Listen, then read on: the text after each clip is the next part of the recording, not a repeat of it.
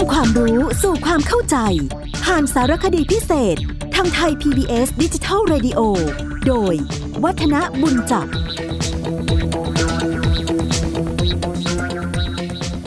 สวัสดีครับท่านผู้ฟังครับ วันนี้เราก็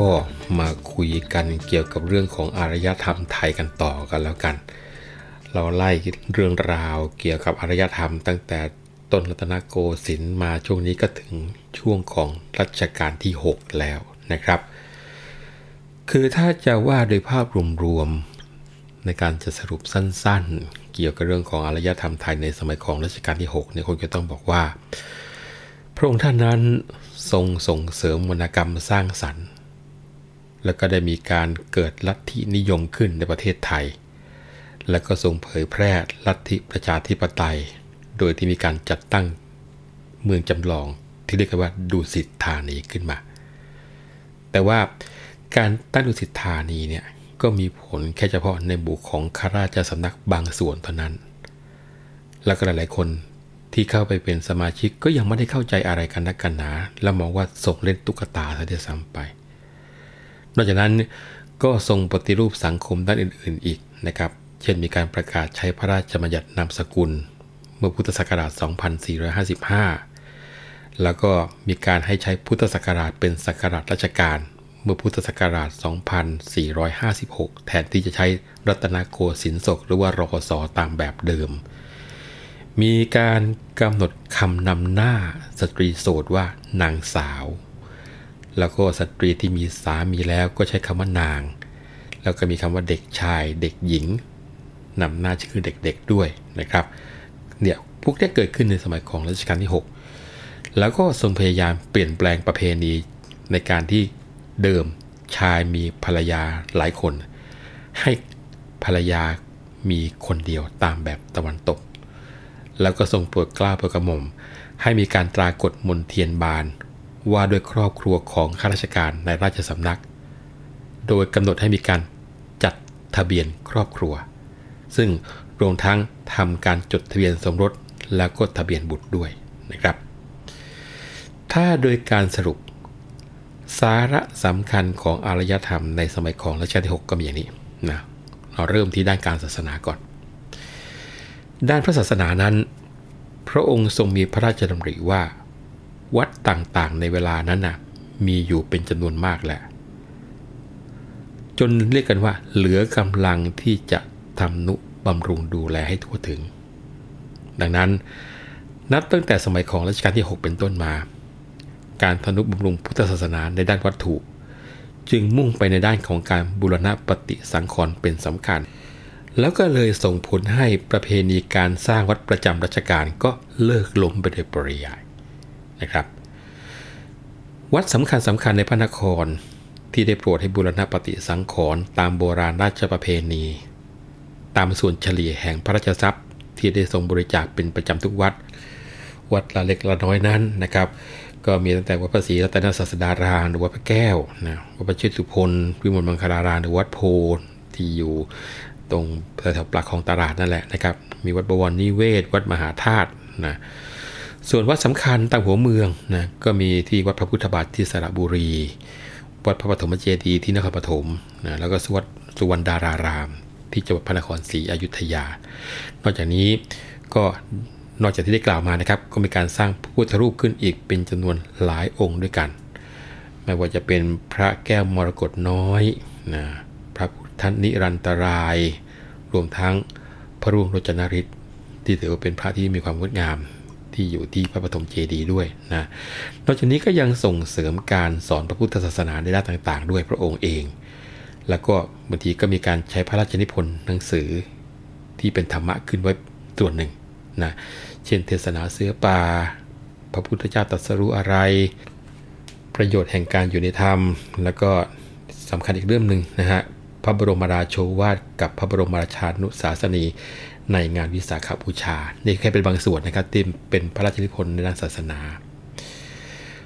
พอมามองงานทางด้านสถาปัตยกรรมที่เป็นส่วนสะท้อนอารยธรรมในสมัยของรัชกาลที่ 6 จะสังเกตได้ว่าในสมัยนี้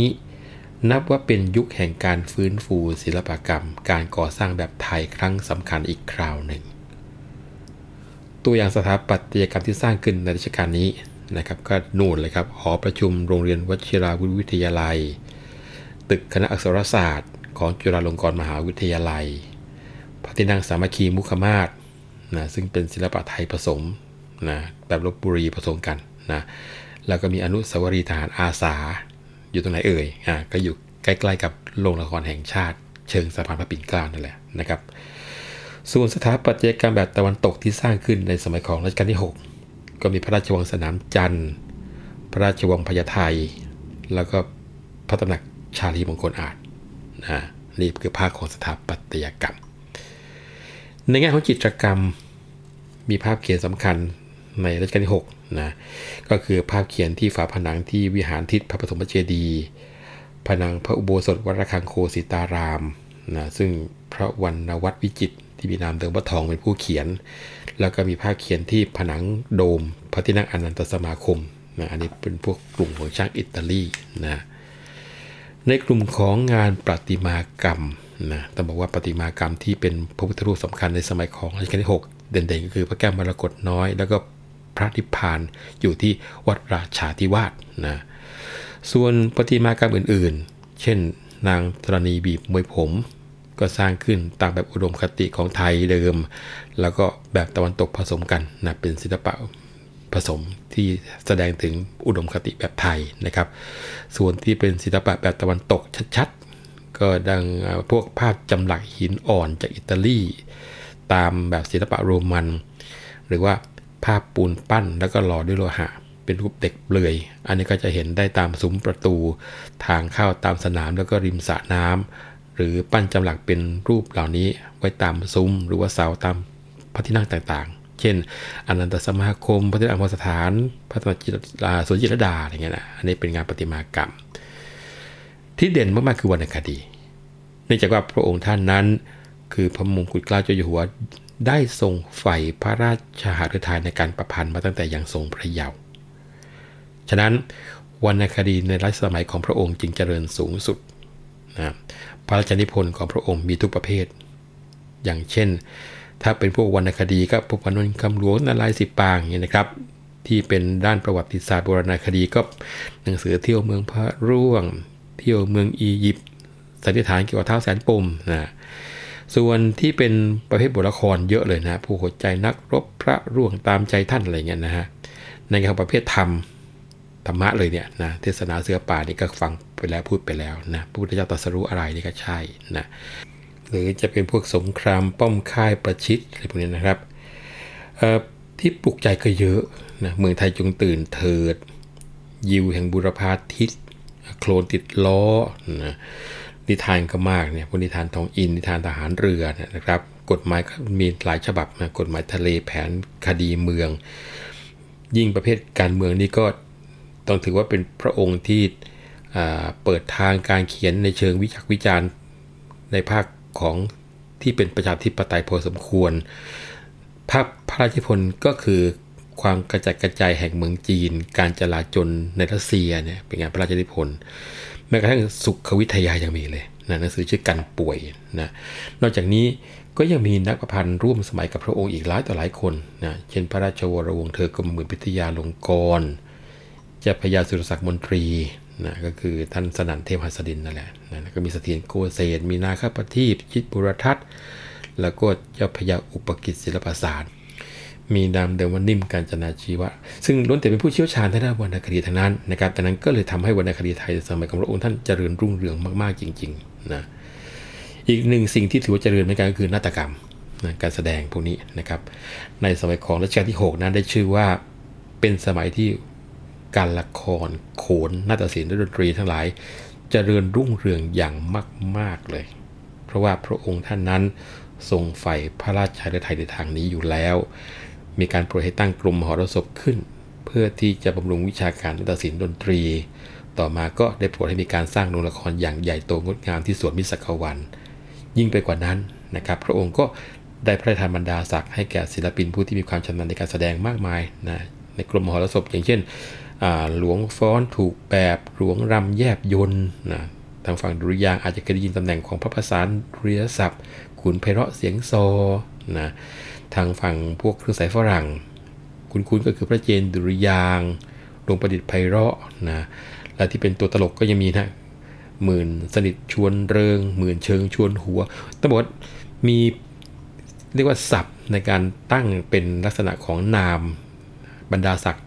เยอะแยะเลย แล้วคล้องจองเพราะๆกันมากมายในสมัยนี้นะครับ นอกจากนี้ก็ยังได้มีการเข้าร่วมการแสดงละครกับมหาดเล็ก แล้วก็ข้าราชการอยู่เป็นประจำทีเดียวเป็นการส่วนพระองค์ นะพอข้ามยุคสมัย อารยธรรมไทยในสมัยของรัชกาลที่ 7 8 ไล่มาถึง 9 คงจะต้องบอกว่า ในสมัยรัชกาลที่ 7 พระองค์ท่านพยายามจะวางรากฐานประชาธิปไตย แล้วก็ทรงมีแผนการที่จะพระราชทานรัฐธรรมนูญแก่ประชาชนชาวไทย แต่ถูกคัดค้านกับ ถูกคัดค้านโดยพวกเจ้านาย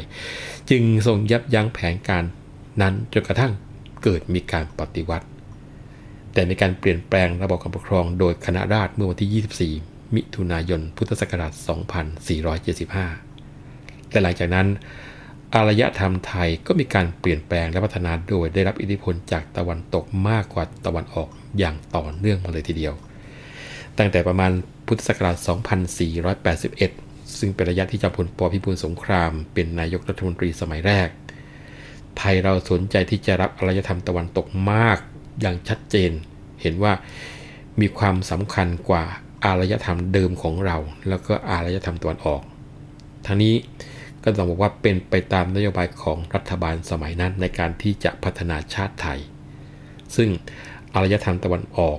นอกจากจะไม่ได้รับการสนใจแล้วยังถูกกักกันด้วยนะครับนะ เช่นมีการสั่งปิดโรงเรียนสอนภาษาจีน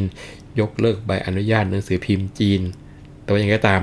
อารยธรรมไทยสมัยของรัชกาลที่ 7 ถึงปัจจุบันนั้นก็ถือว่ามีความสำคัญอยู่ไม่น้อยทีเดียว ขอยกย่อไปคุยครั้งหน้า วันนี้เวลาหมดลงแล้ว ผมวัฒนบุญจับขอลาไปก่อนนะครับ สวัสดีครับ